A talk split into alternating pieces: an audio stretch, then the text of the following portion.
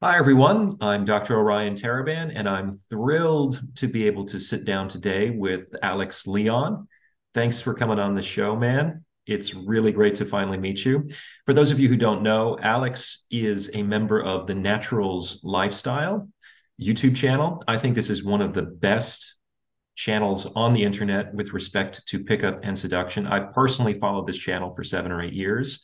So uh, it's a personal treat to me to be able to meet you today, Alex. And I've also referred a number of my clients over the years to content on this channel because, among other things, I think the folks on the channel, like Alex, do a really good job of exploding a lot of the myths around pickup and seduction. It doesn't have to be cheesy, it doesn't have to be extroverted, you don't have to have a six pack. There's ways of meeting girls in real life that is non creepy, non sketchy, and more likely to lead to a satisfying encounter or a relationship.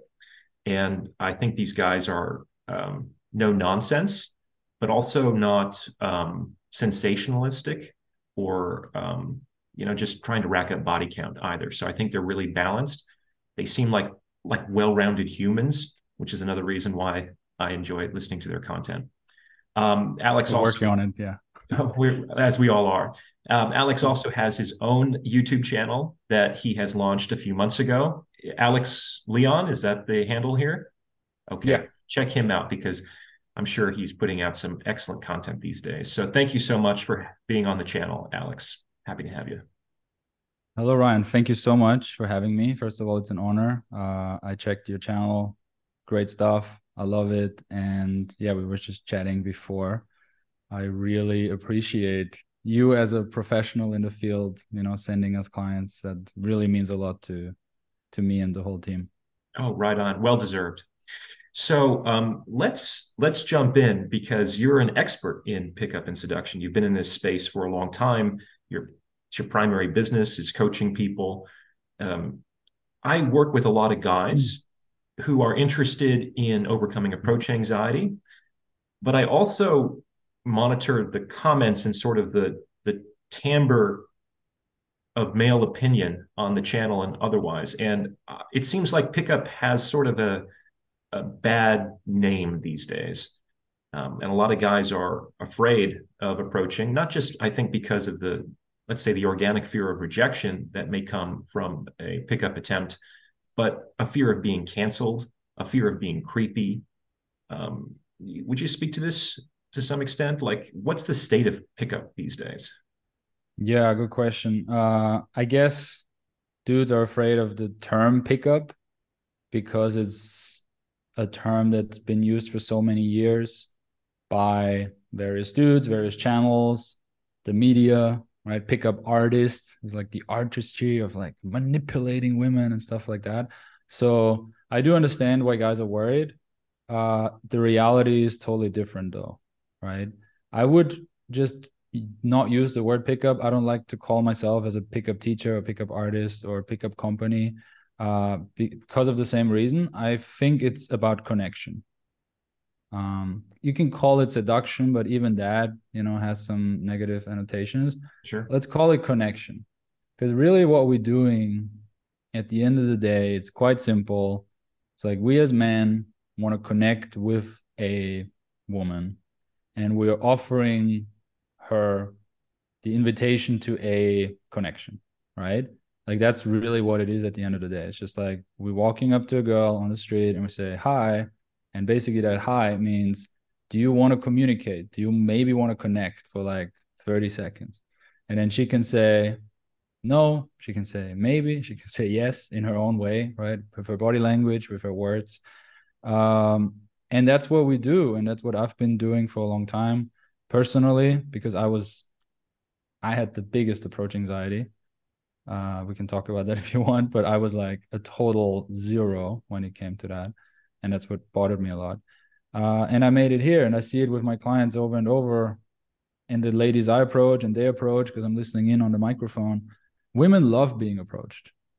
So for everybody who's just never done approaches and the only input they get is maybe like sensational YouTube videos where you know maybe a person like gets really angry or where like one pickup artist is in the media for doing something horrible.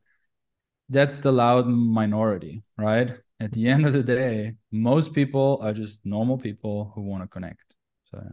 That's interesting. Yeah so this is a counterfactual to a lot of men's beliefs that the way to get to know a woman is by asking her out on a date. And it's like the bait is a drink or a meal or some sort of activity. But you're saying that really what a woman is most interested in is the opportunity to make an, an emotional connection with another human being. Is that kind of what you're getting at here? Of course yes. And so especially actually... if you think about it the kind of woman you know who we want a dinner or a drink is like she's abundant in dinner offers and drink offers you know like how if she's a, a certain level of attractiveness her inbox is full with invitations of that caliber and much more. So at the end of the day yes she wants connection. So it's a way of offering something different to stand out from the intersexual competition and it doesn't cost you anything. I mean that's another res- point of resistance I often come up against in the comments mm-hmm. is people think that you have to have a lot of money to date, and um, it's just not worth it. But it seems it sounds like what we're really offering is a chance to get to know another human being on a deeper level, and I think that means being able to. Well, that's interesting because the way that you're describing it, correct me if I'm wrong, but it almost seems like there's no agenda here when we mm-hmm. know that men are approaching certain women and not other women. You know they're approaching women that they are attracted to. So you would think that there's some sort of intention where they want the interaction to potentially lead but it almost sounds like you're kind of agendaless when you speak about just making a connection with another human being. Is that part of the um the approach? i definitely have an agenda. So i would say when you say i have an intention but I don't start with the intention of, hey, I want to sleep with you, because that's too fast. It's too early. I don't know her yet, right? So let's say in the scenario of I'm walking through the park, I'm holding my coffee, it's whatever, 11 a.m., I'm having a walk, and I see a beautiful girl. It's like the first intention I have is not, oh my God, I want to fuck her. I don't know if I can swear here, it's but it's like, oh, there is something that spikes. Obviously, yes, she's sexy, right? I'm a man. She's a woman. I'm attracted.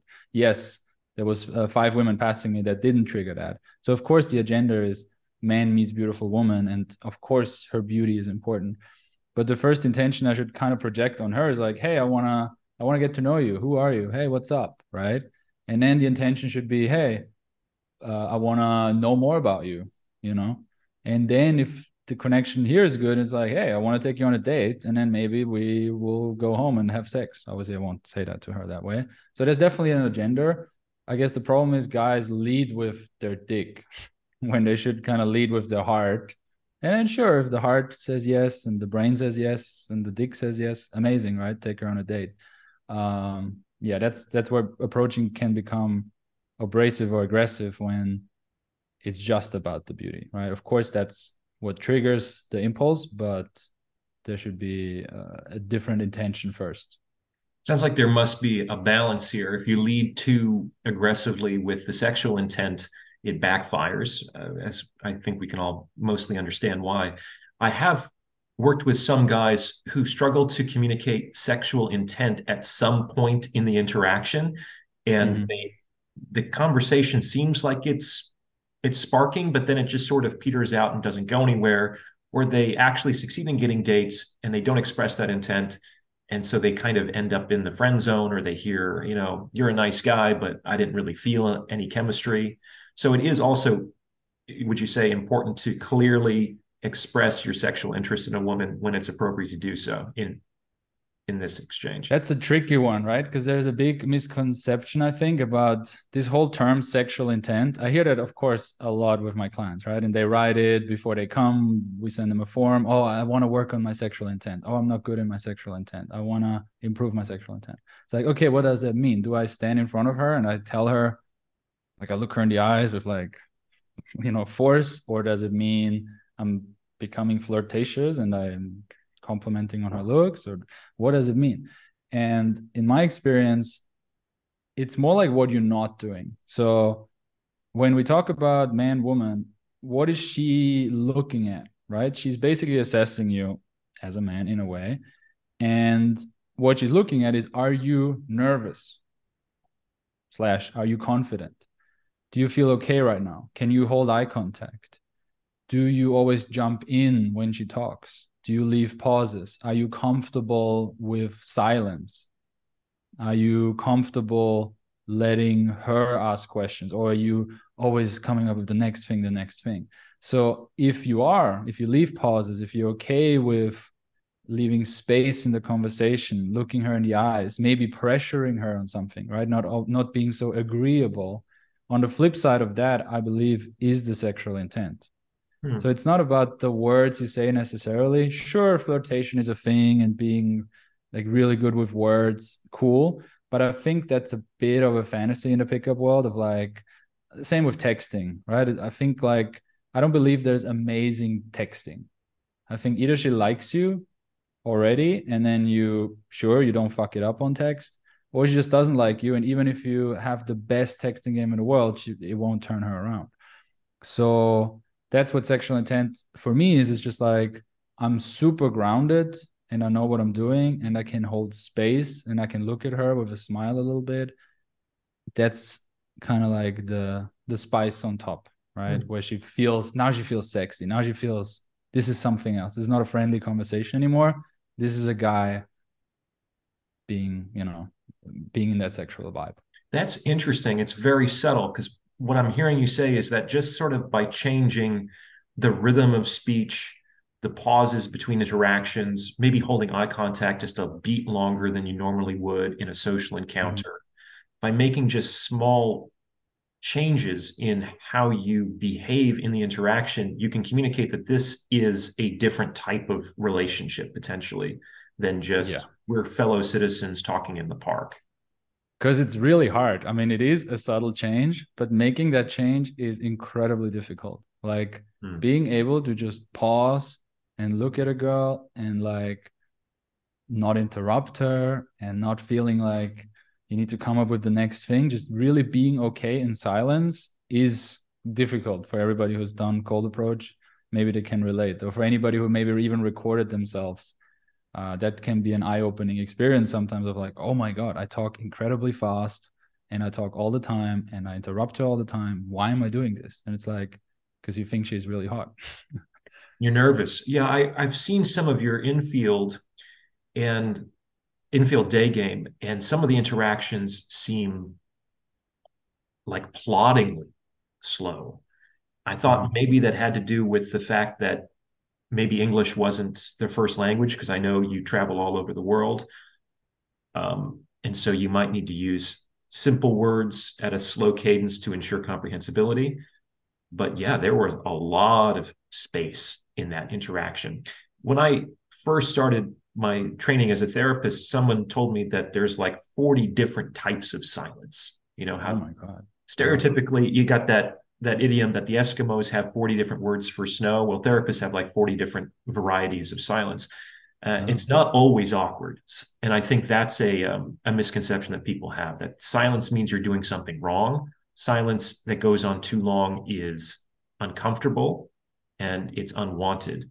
I think mm-hmm. it's actually a necessary component in tension and release, which is kind of the underlying dynamic of a great deal of attraction and seduction. For sure. And you know, we can even go back to the beginning of this topic where we talked about offering her drinks, offering her a dinner, maybe even a holiday. A beautiful woman is abundant in that. But what is she actually not abundant in?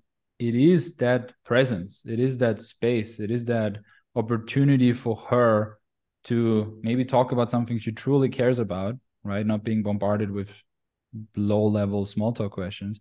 And a man who can hold space for her, a man who's truly present, a man who can, she can open up to that is actually something expensive, something valuable that a lot of women don't experience. And if we even go further, she often, let's say she's like really beautiful, right? Desired by every man she never gets the opportunity to fight for him, to seduce him, to try to get him.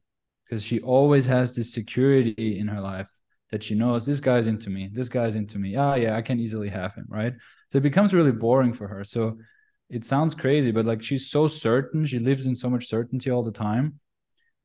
Giving her the uncertainty of like, nah, you know, maybe not texting back so fast or uh, asking a challenging question. You're giving her the gift of uncertainty of mm-hmm. like, I'm not sure if this guy's into me, which is a new experience for her if she's really attractive. Yeah, I made a video about that recently about how using uncertainty and insecurity strategically is really vital to keeping passion and passionate mm-hmm. attraction alive, even in long term relationships. Like we have this collective intolerance for those things, uncertainty and insecurity. And I can understand you're really attracted to somebody, you want to kind of, uh, there's this impulse to try to lock them down as quickly as possible to seal the deal. Um, but what you're saying is that that's often counterproductive. Yeah, for sure. Let's talk about a, a main reason that I hear all the time that guys are afraid of approaching women in real life. Maybe it's reason, maybe it's rationalization, but I hear it, which mm-hmm. is they're afraid of being perceived as creepy.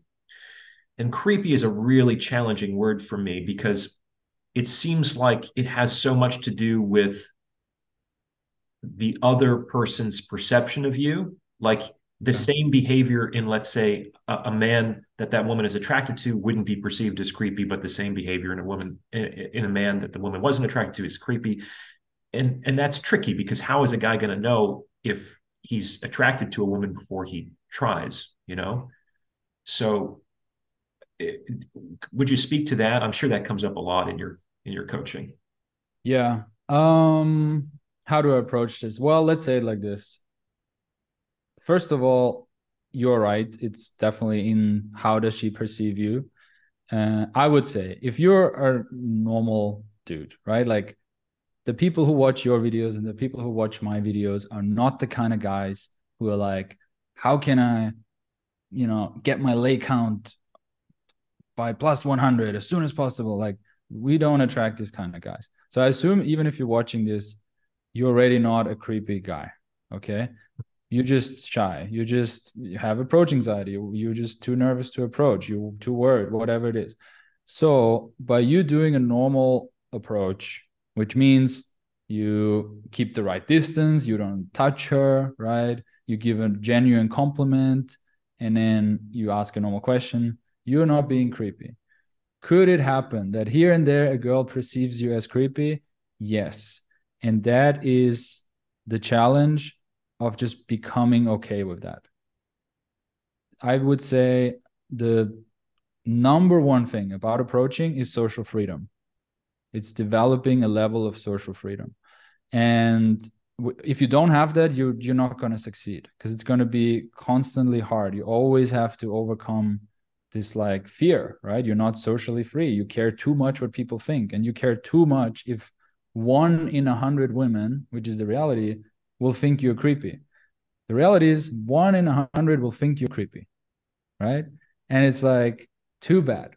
like let her think that, because the flip side of that is she's only gonna think it for like 20 seconds, and then she's she's gonna think about her boss or her ex boyfriend or the metro comes or she's watching a Taylor Swift interview, whatever it is, right? It's like even the worst case, which is like, oh my God, I'm being discovered as this creepy guy because my approach was really uncalibrated and I bumped into her and then I dropped my hot dog and then I was like, uh, almost stumbled over this little kid and like, oh, I'm a fucking creep. And then I told her she looks hot and not uh, too, too much. It's like, okay, you're being a creep for 20 seconds. It's fine. You didn't hurt anybody and she's going to forget about you. If this is too much, right? If this once in a, if this fraction of a kind of experience is the reason you're not doing the other 90% of beautiful approaches and women thinking you're brave and they're really thanking you and some women give you their phone number and some women go on a date with you and some women have sex with you then it's just not going to work out. So you have to accept it. That's basically the thing. Yes some women will think it for 30 seconds deal with it basically yeah that fits with my experience i've probably done over a thousand approaches and the worst thing that ever happened was i got kind of a you know kind of just she just turned away or she gave yeah. like a no you know a very cold short one word answer the vast majority of women that i approached did not give me their phone number. You know, it's I think that also. I mean, you're a pickup. I'm, I'm sorry, you're a connection expert, right? But I, I, I kind of think about this like baseball. That even the Hall of Mhm. Famers tend to strike out more than they get hits. But- Sure, of Yeah, course. okay. Yeah. So um, the va- you know the majority of the time I'm not moving forward with this interaction. It's a one and done thing. But I've never had a woman throw a drink in my face or slap me or you know get her friends around to to kind of like protect her or to angrily insult me. The vast majority of women were, I think, authentically happy with the way that I approached them because it was a sen- I, I recognized that they looked very good, that they put effort into their appearance, and that's often why women put effort into their appearances so that it is Yeah. recognized and acknowledged by others. And you know, I think that if you do it right, you can leave a person better than when you found them, even if you Absolutely. don't get what you want from the interaction. Yeah. And I'm always telling on workshops, it's like, what's her alternative of meeting a guy? Right. It's like out of all the ways she could meet a guy, it's like, okay, she could go on a dating app. And obviously, guys always complain, oh, dating apps are so horrible for men because there's way more men. And, you know, it's this whole pyramid and only 4% of women swipe on 80% of guys and da, da, da, all this math. True, right? Dating apps suck for men. But are they so amazing for women? Like, they also have a lot of swiping. Then the, the guy is just texting some horny shit, sends a dick pic as soon as he has her number. On the date, he might be weird. You know, the good looking guys, then also kind of weird. Okay, then she can go to bars, she can go to clubs, get hit on by drunk dudes. Okay, she could sleep with someone out of her social circle. Now he, her whole group knows. It's like, oh, or she gets approached during the day by a charming guy, sober, who looks her in the eyes and tell her she looks beautiful in this dress or whatever. He's like, huh. It could make her good. day. That's She different. could text Yeah. her friends right afterwards. You can't believe what happened to me. Now she's got this story, even if it doesn't lead to anything. Um, absolutely. The way that I kind of mentally uh, prepare myself to make a day game approach is I think this is this woman's lucky day. Is I'm Yeah. because I know who I am and what I could potentially offer her, and I'm just coming out of the blue. It's like she won the lottery. You know, this is going to make her week That I'm Yeah. putting myself in her in front of her and giving her an opportunity to make a connection with me. Yeah, that's a great mindset.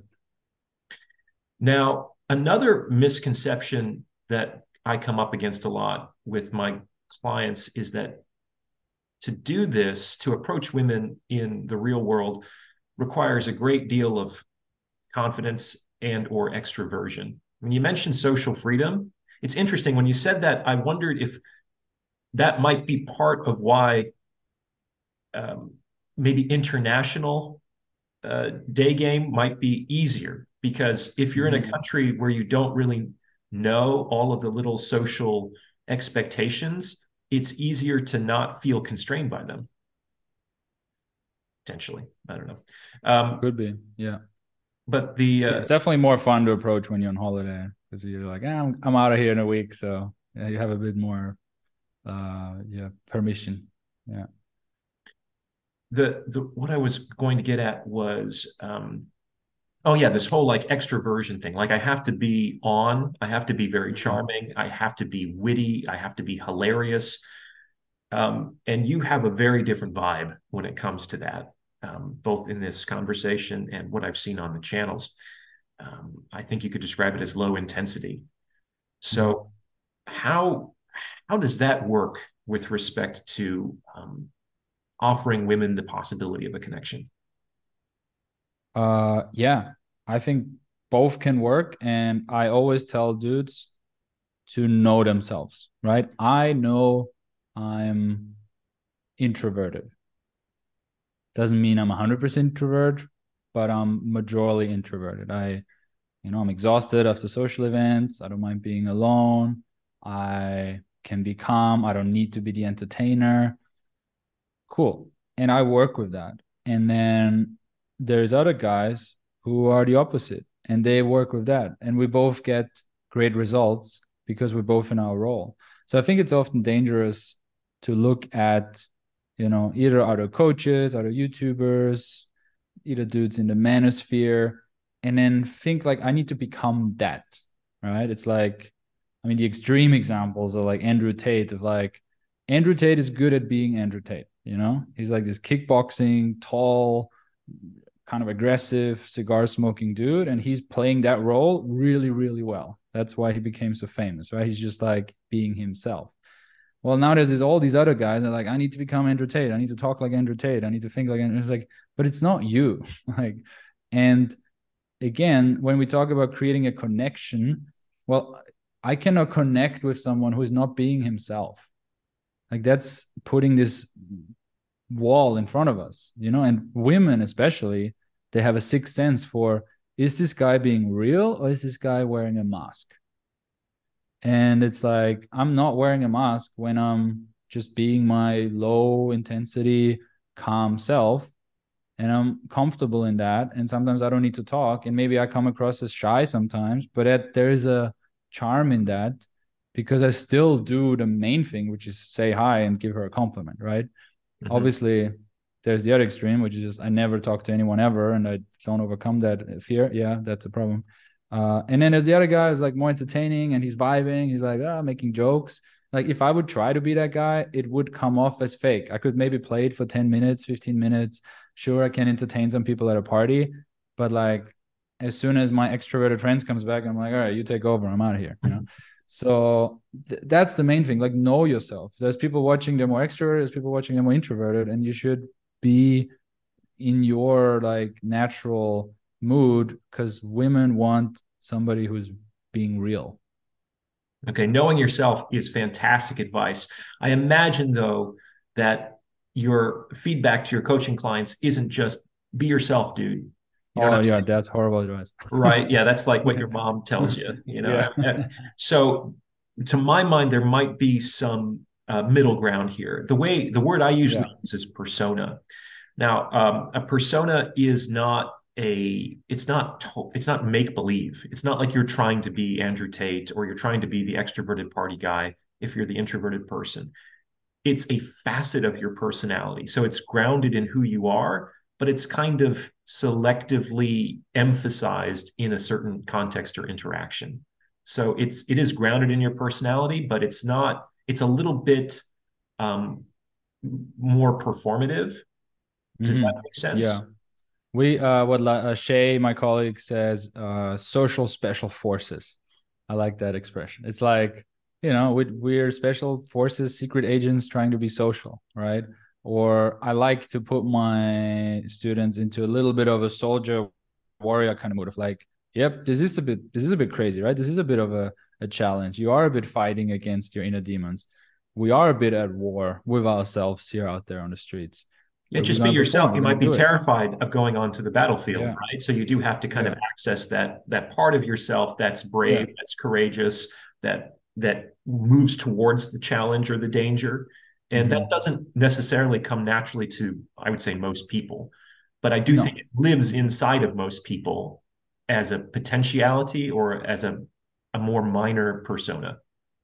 And yeah. so it's kind of like tapping into the right facet of your personality that that kind of where you can you can be in that state sustainably like you said you could do the extroversion for about 10 minutes then you'll be exhausted so how can you be socially sustainable? What part of yourself can you kind of rest in so that this is um, it's not simply just being yourself but you're not totally performing a role?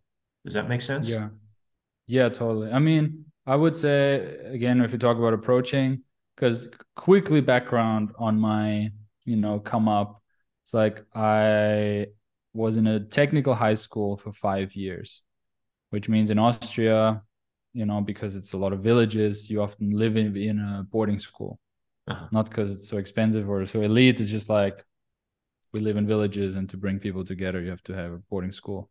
Otherwise, the way to school would be too far. So it was all guys for five years in that boarding school, and some like technical women in my in my class. So for five years, I didn't know anything about dating. Then I moved to Nicaragua for a year.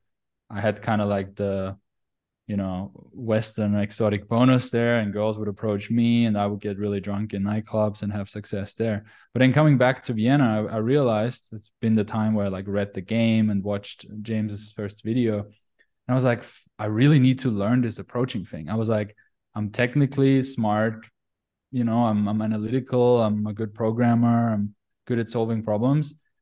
I might have a great job one day. I might make good money one day. That's all like looking good but I can't approach anyone. Like not even I can't give compliments to people. I can't stop a girl. I for sure cannot tell her she's beautiful. That's crazy.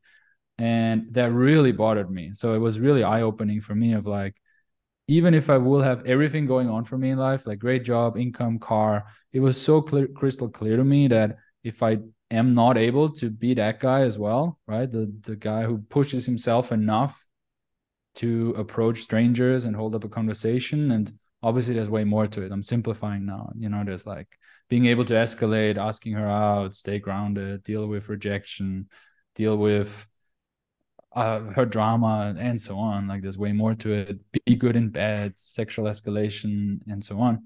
If i'm not learning these skills like what is life about anyway you know? Uh so it took me a while but yeah uh, it's just realizing that how important that is to be able to reach out metaphorically and create this connection. Um, not because you're extroverted because it's like it's you're surviving. Like it's, it's almost a surviving skill you know? It's like i would agree. we are here to reproduce in a very basic way. And like what what are you doing here? You know it's like you mentioned before we hopped on the recording call that you had terrible approach anxiety. I think that's what you're alluding to here. Yeah. how, how did you personally get over your approach anxiety um, honestly, so first thing I tried was, I mean, I did a lot of like at night drunk. Okay. Then I realized this cannot be forever. Like, okay, I'm young. I can still get wasted three times a week, but that's not sustainable. And I tried cold approach and I absolutely failed. Like I was out with a friend. I was walking around the streets of Vienna back then, hours and hours, and I didn't do a single approach. Then I downloaded this audio challenge that makes you do stuff, right? Ask 10 people about the time. Uh, tell 10 people they have a nice shoes, whatever. And I failed within day three. Like it was a 30 day challenge. I couldn't do day four. So really when I changed is when I got in touch with James and the Natural Lifestyles team and couldn't afford working with them back then. And I just offered my editing skills, my photography skills, my web design skills. And eventually James like took up took me up on that offer. And not that i received like so much coaching from james or anything like that but just being in that environment of guys for whom it was normal to approach i think that was the biggest shift. Mm. it gave me permission right? Just walking down the street with like back then like liam and tony just getting a juice and then seeing liam approach a girl and then seeing tony approach a girl. It's like huh this is fine this is you know it's like something switches in your brain when you're just around the people who do it. Um it's almost like this the first guy who broke what is it a four minute mile or something like that? Mm-hmm. and then suddenly a lot of other people did it and it took like years before. It's kind of like oh this is fine. And then you do it and you're that environment. And that's how really i i got the hang of it. And then obviously it's hundreds and hundreds of repetitions by then. Mm-hmm. um but yeah so having a social circle of men, a brotherhood, a tribe, a wingman, whatever you call it, I think is very, very important. I hear that. I also, I mean, you can speak from your own experience. I also feel like the anxiety never goes away entirely. Like it can be reduced to manageable levels, but there's always a little bit of a. I, I've tried to reframe it as excitement um, right before a cold approach. So it's I think it's also men making peace with certain sensations in their body, seeing them yeah. as not threatening, not dangerous, and tolerable. And also, that's kind of what's fun about it. You know, it's it's that there's some sort of emotional jolt that you mm-hmm. might get from the approach. Um, that's part of what makes it fun. Yeah, like your reframe is good. Of like, yeah, it's excitement, right? I'm excited. I'm about to meet a human. Oh my god, what's gonna happen? Wow uh, another way that I reframe is like, be careful what you wish for. It's like, do you want to feel nothing? Is that what you want? I don't think so, right? That would be boring. Like, what do you do then? Then you just sociopathically approaching one stranger after the other, trying to get a phone number. So I'm I'm just turning it into gratefulness of like, oh yeah, here it is again. This feeling. I'm meeting a stranger. Can I do this? Yes, I've done it before. Will you be excited? Yes. You know, I'm gonna make her day, like you said. So it's like, thanks God, I'm not a robot and I'm a human and I'm about to meet a stranger. What a beautiful chance! What a beautiful experience! What a what a great gift of life that I'm allowed to connect with total strangers, right? Mm-hmm.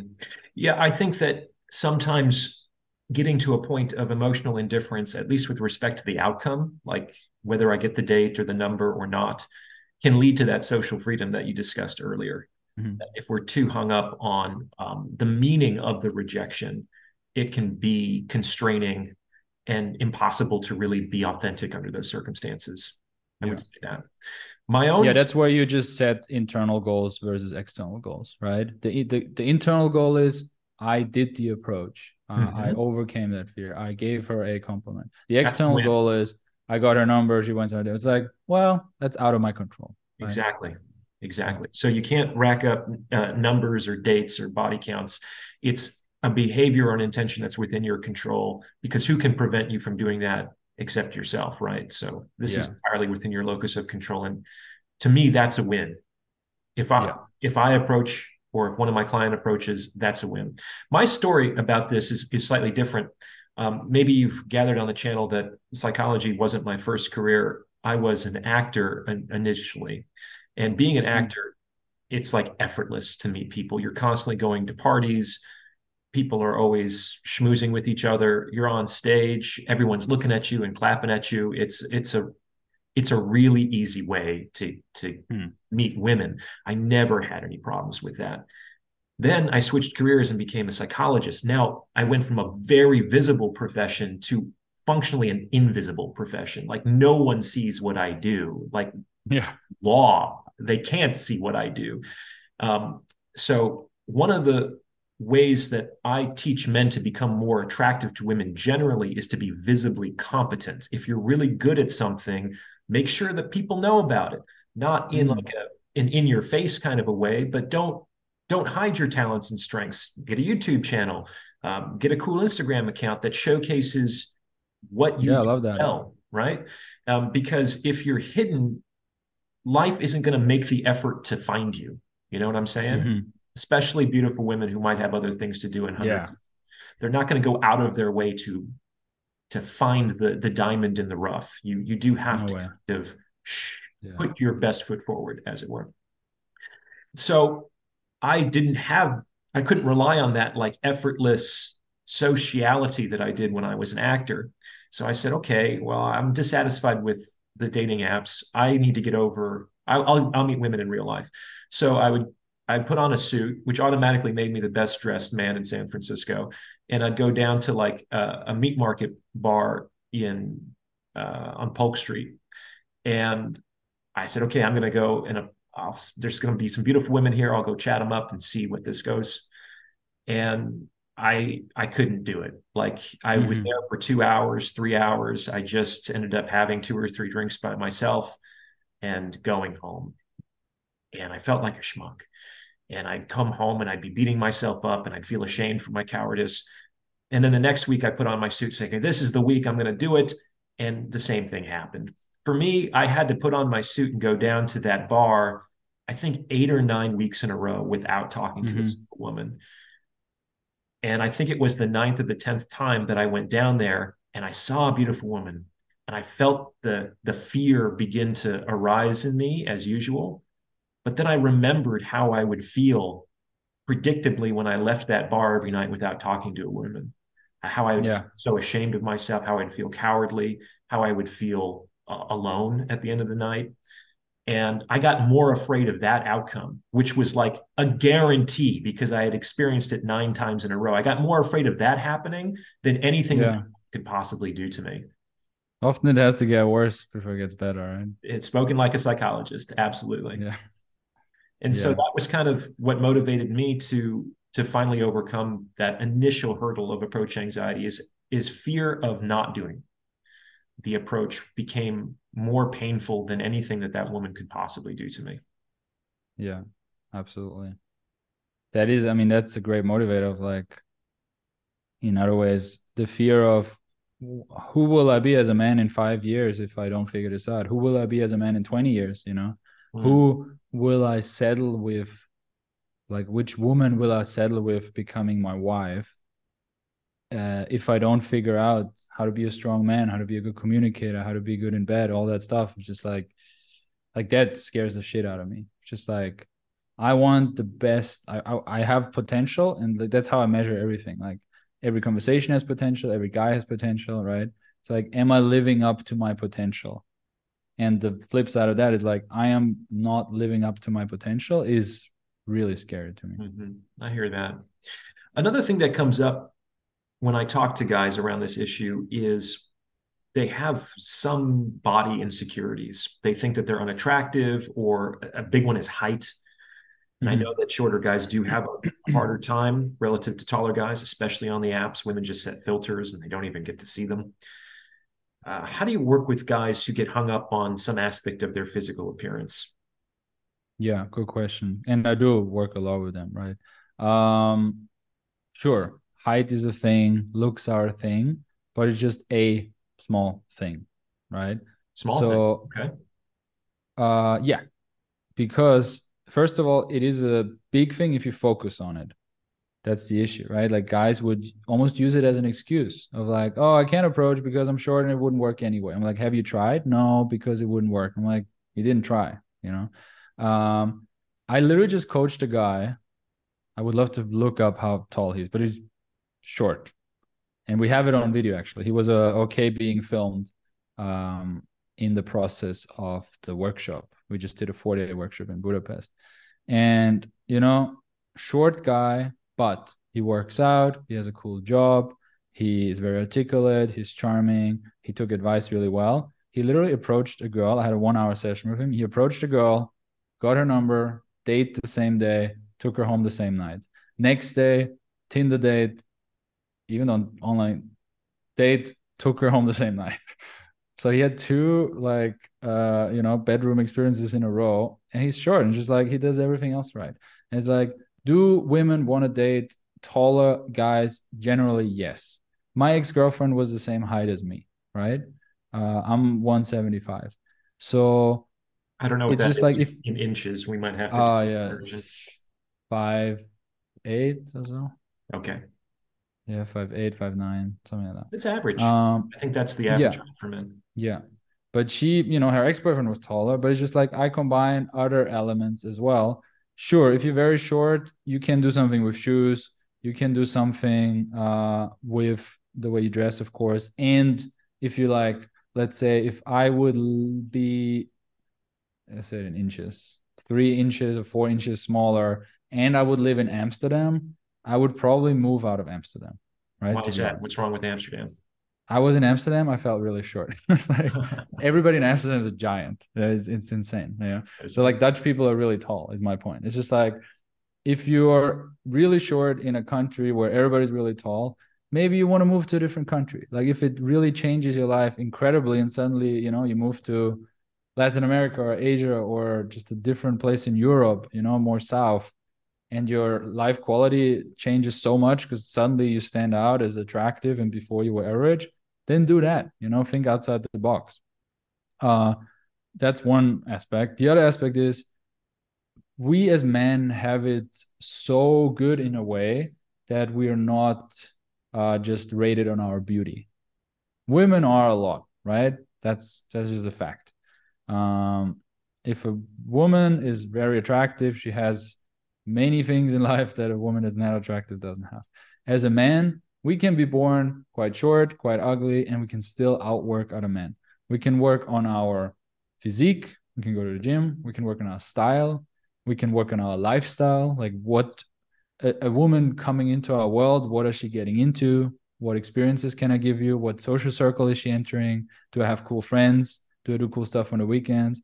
I can, of course, work on my wealth. You know, money is obviously a thing, again it's another thing not that only thing but of course if you can offer her uh, a cool experience if you use your money basically cool holiday maybe you give her a gift you make things easier you make things smoother you have a nice apartment cool. And mainly you can your your charm your communication skills your approaching skills your confidence who you are as a man how you you know the energy you put out. It's like all these elements you can work on that will way outweigh how you look mm-hmm. i would agree yeah. something that i think that you touched on on the naturals channel a long time ago was the concept of inner game uh, would you mind telling the listeners what you might mean by that yeah i mean the real expert here is Shay. Yeah, he's great at it, isn't he? Um, inner game. Well, it's basically your confidence, social freedom plays into inner game.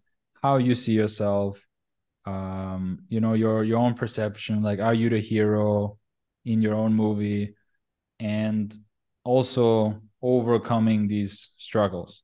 So, inner game is a very broad term. Is there a specific question or?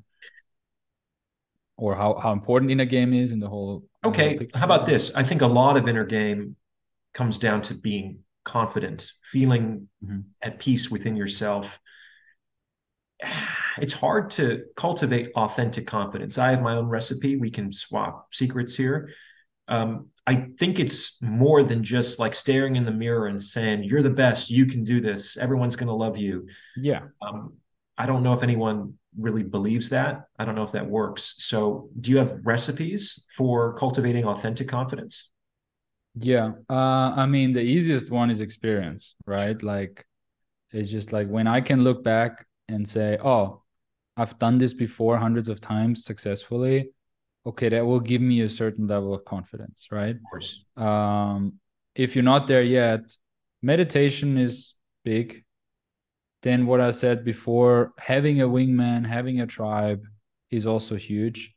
Like, um, because the I think the difference is not even that somebody pushes you to do an approach. It's more like coming back after a rejection, whatever you call it, and then having your body there, kind of like waiting for you, is what makes it so easy to just do it again, right? uh, like you will get more approaches that way and then that will make your game better and that will make your confidence better and your game better um yeah that's huge there's just it's also a bit of fake it till you make it right? Because the other reality is even at my level i've done thousands of approaches. I sleep with very beautiful women i would say. You can check my instagram. Um it's just like if i stand in front of a certain type of girl i'm still like oh my god right? There's still this little boy inside of me sometimes saying, You're not good enough, you know, she's too hard, you don't deserve her, da da da. And it's just like you can listen to that boy and being like, Oh yeah, maybe, but let's let's see where it goes. Let's try, let's do our best, you know. So again, I don't think the notion of you will be iron and, and your inner game will be perfect after you do this. Just like you just start seeing you just start observing more you you get more distance to it right mm-hmm. just like you don't believe everything don't believe everything you're thinking kind of way you know sure so, i used to get that way that makes sense on in a performance where it, eh, you know if it's been rehearsed enough and there's multiple performances i can sort of like be inside watching me go through the motions of the vocalizations and the movements with this mm. sort of detached observation while I'm in the midst of something that is very physically intense or even emotionally um, you know high pitched so you can be very calm and separate in the midst of even a tempestuous emotional situation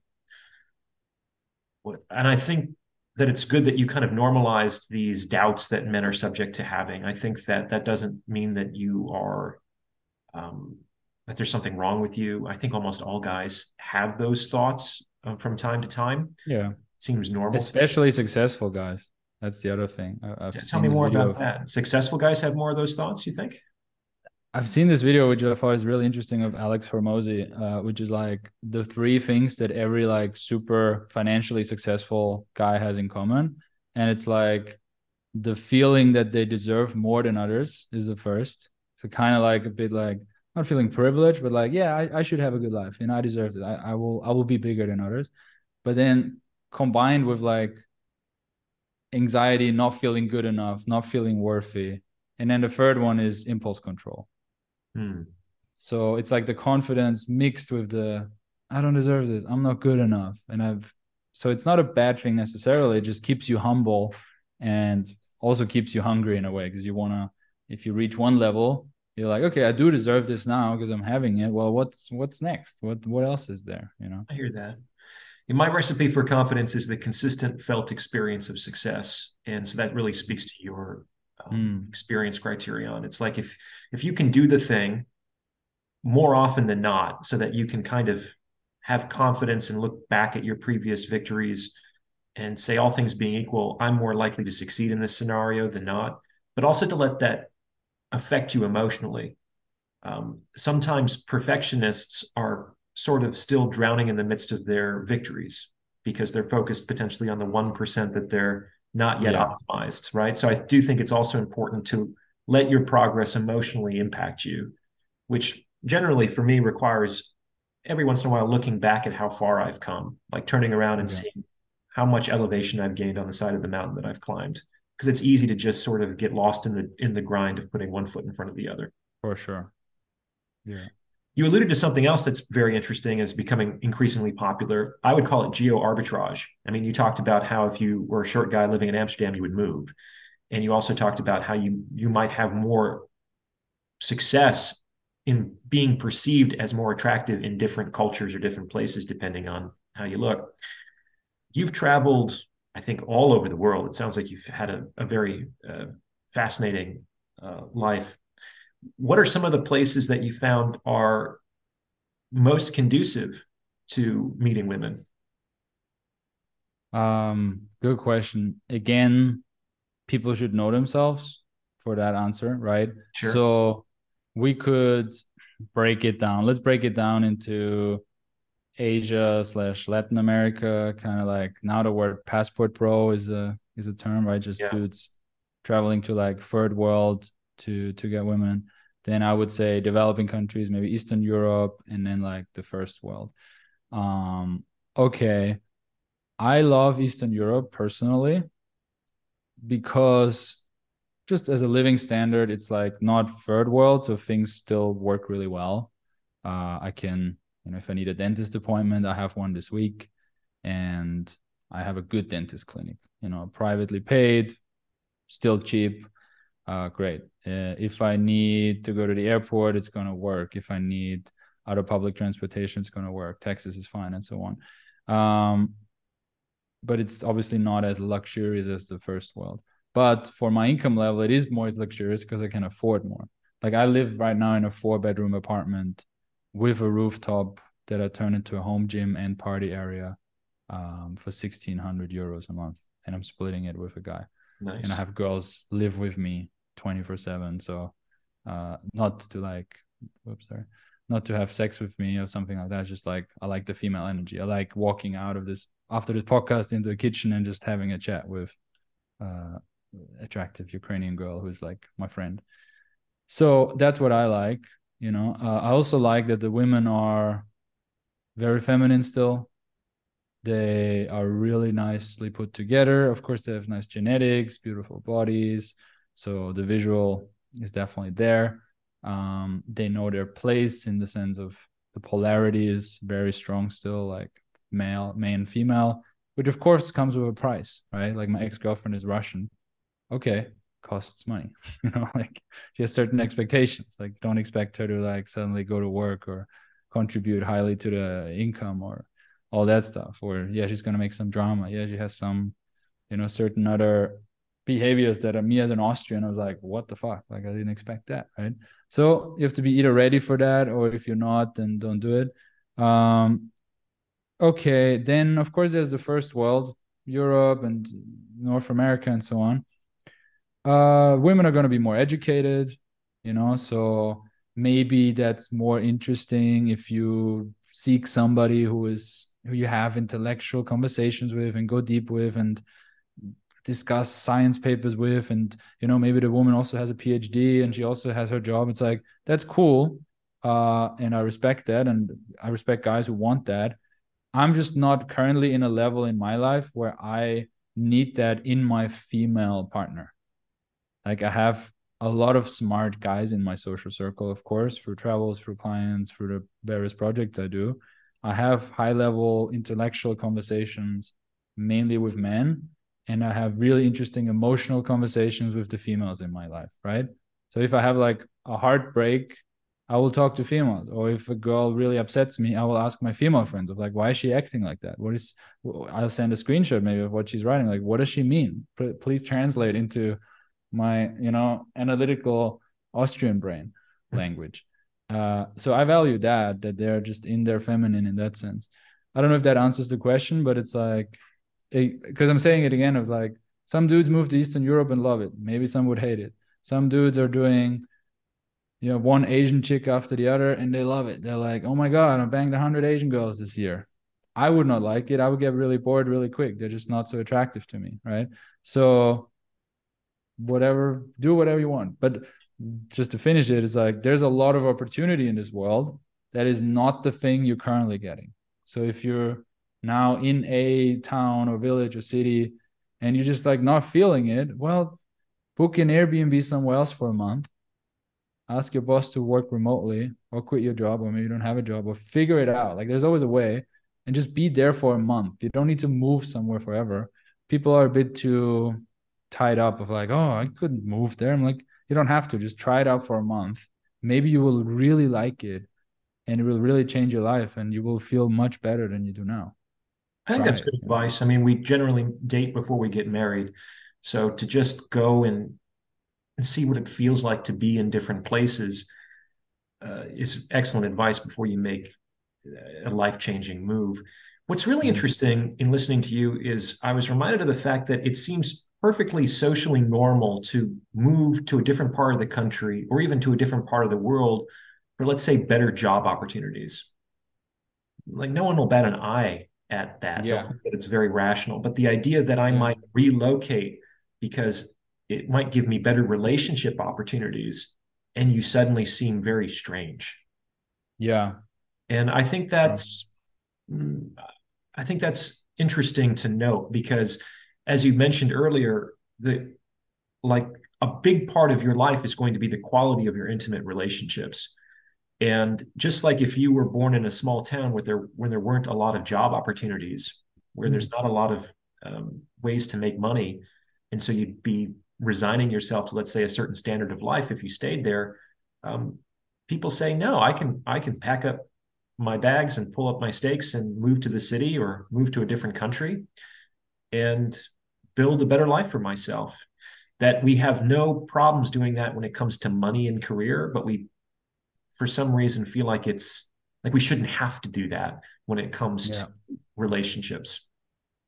I guess it's another form of social freedom of like um caring uh, whose opinion do you care about? Because, you know, I care about the opinion of people that I hang out with. And everybody who would judge me for moving to Eastern Europe, like I lived in Ukraine for two years, I lived in Hungary, now I'm moving to Bulgaria. It's like everybody who's judging that, I'm not dealing with these people on a daily basis anyway. And it's kind of like I came to a level where I just don't care because I truly know that my life is probably way better than theirs. And there's just a lot of jealousy in their like opinion of like, why is he moving there?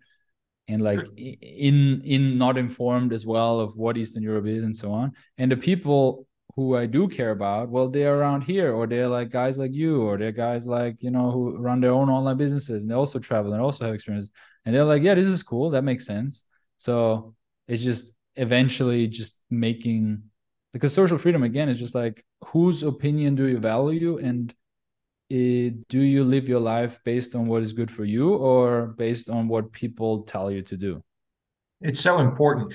One thing I tell my clients is that even if you were to devote your life to doing exactly what other people want, you would still not escape their judgment. They would think, "Oh, what a people end up on a cross, right? This guy doesn't have a spine. Anyway. He doesn't. He doesn't have any ideas of his own."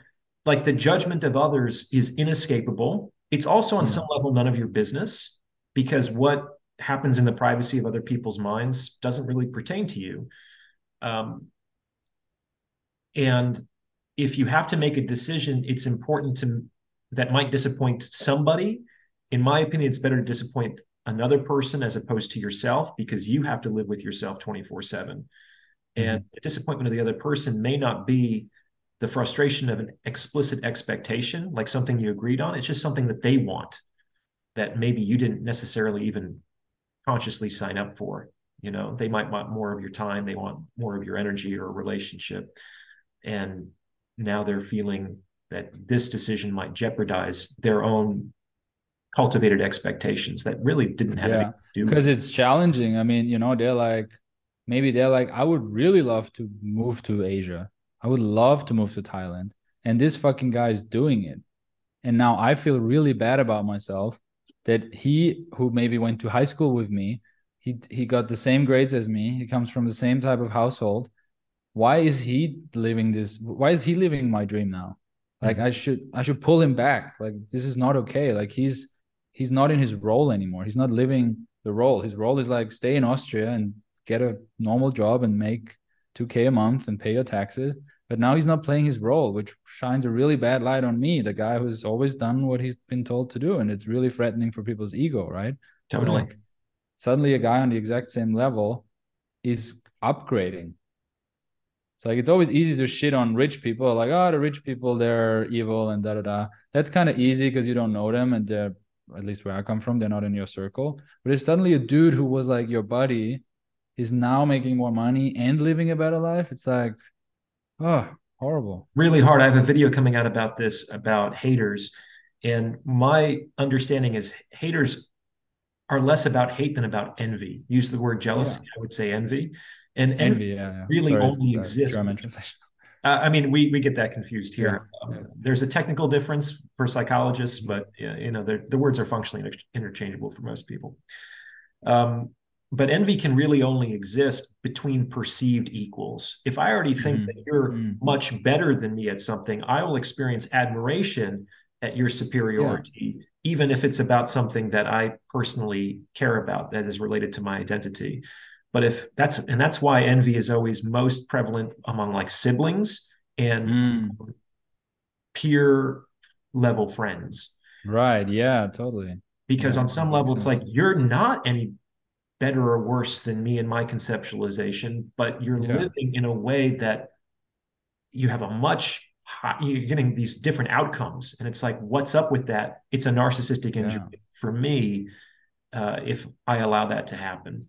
So it's mm-hmm. a it's a very totally. insidious emotion and it operates behind the scenes. A lot of people aren't even conscious of feeling envious, but it operates yeah. through their behavior. Um, and I do think that you you seem to live an unconventional life, and I would think sure, that yeah. uh, that wasn't always easy to do. I mean, like we said with my example about going to the bar, you might have gotten to the point where it was easier to live the unconventional life than to disappoint yourself or frustrate your own potential. But mm-hmm as somebody who's lived an unconventional life himself, a lot of people, especially people close to me that I would really have wanted or liked to have their approval or support, it just wasn't there. And you, you, I think you learn to become more individually strong and confident in your decisions when you take that unconventional path because you can't rely on that kind of social um, support that maybe you might if you made different decisions. Does that fit with your experience? yeah and you cannot rely on the support of just the people you grew up with but i think we live in an incredible time where you can find your tribe and your new tribe member lives in tunisia and your other tribe member lives in bali and your other tribe member lives in mexico and they align with you and you're all chatting in a group chat right? Mm-hmm. like that was not possible 30 years ago and before for thousands of years. Suddenly i can through the power of the internet and then relocation even i can bring people together who are aligned and who are like that's really cool what you're doing here. You know that's you should do that. Yes approach that girl yes tell her she's beautiful yes put on that new jacket yes it looks good on you yes you're not used to it but you'll get you know it's like yes fucking work out you know Um, that was my conclusion as well. It's fascinating. We're like exactly on the same page with this. Yeah. It's like your biggest hater is probably someone that you know, and your biggest fan is probably someone you haven't met yet. And yeah. it's important to use the opportunities of the modern age and technology to kind of stand up and say, hey, this is who I am. This is what I'm all about. And give people the opportunity to see you from afar. And your real community will be those who recognize and resonate with whatever you're putting out. And you'll find a way to get to, to come together one yeah. way or another. Like I love Instagram for that. I think, you know, I'm very aware of the toxicity to- toxicity is that a word? Yeah. uh, of social media and you know it's obviously addictive and these companies are hijacking our brain and dopamine systems. I'm aware of all of that right?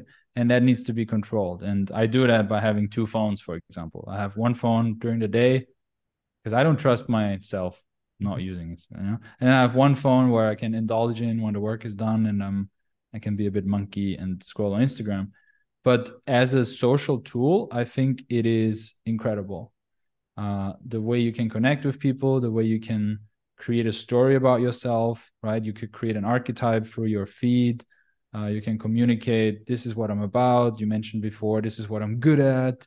This is my passion. This is how i see the world through stories. Uh, and communicating that, that to men and women women you meet on the street right maybe women you met on the street for two minutes and they don't know you, but now they can get to know you through your feed and stories. Uh, and then the servers of Instagram just like shouting that into the world and connecting it with people who are interested in it, I think is an amazing tool. It's like, it's isn't it crazy? Like it's for and for free. Totally. Um, I mean, that's why we're talking to each other today, not through Instagram, yeah. but through YouTube. And yeah. just by putting that free information out over time, we ended up finding in each other and connecting. And here you are in Bulgaria. I'm in California. We're having a conversation. This is so cool. And I'm really happy that I got to meet you. I think it's been about an hour. Do you feel comfortable wrapping up the conversation, Alex? Sure. Whatever. I'm free. So whatever you want to do.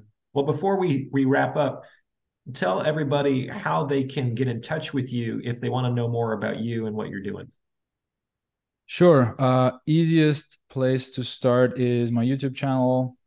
Um, if you type in Alex Leon dating, you find it. I think the handle is Alex Leon Life, L I F E. Uh, I put out YouTube weekly. I talk about cold approach and other stuff. And if you want to know behind the scenes stuff a little bit more, a bit less about, you know, cold approach and my coaching business, but just like what I do in my wacky life, you can follow me on Instagram, uh, Alex over the ocean. So, and then whoever wants to go deeper, they they will find plenty of stuff there. I'll put links to those in the description below for people to check thank out. Thank you. Well, thank you so much for talking to me today, Alex. It was fascinating. It was great to finally meet you. Um, I learned a lot, and I hope that we can continue a social relationship moving forward. Perfect. Thanks so much for reaching out. Really appreciate it. Thanks for having me on and, and doing this. All the best. Bye bye.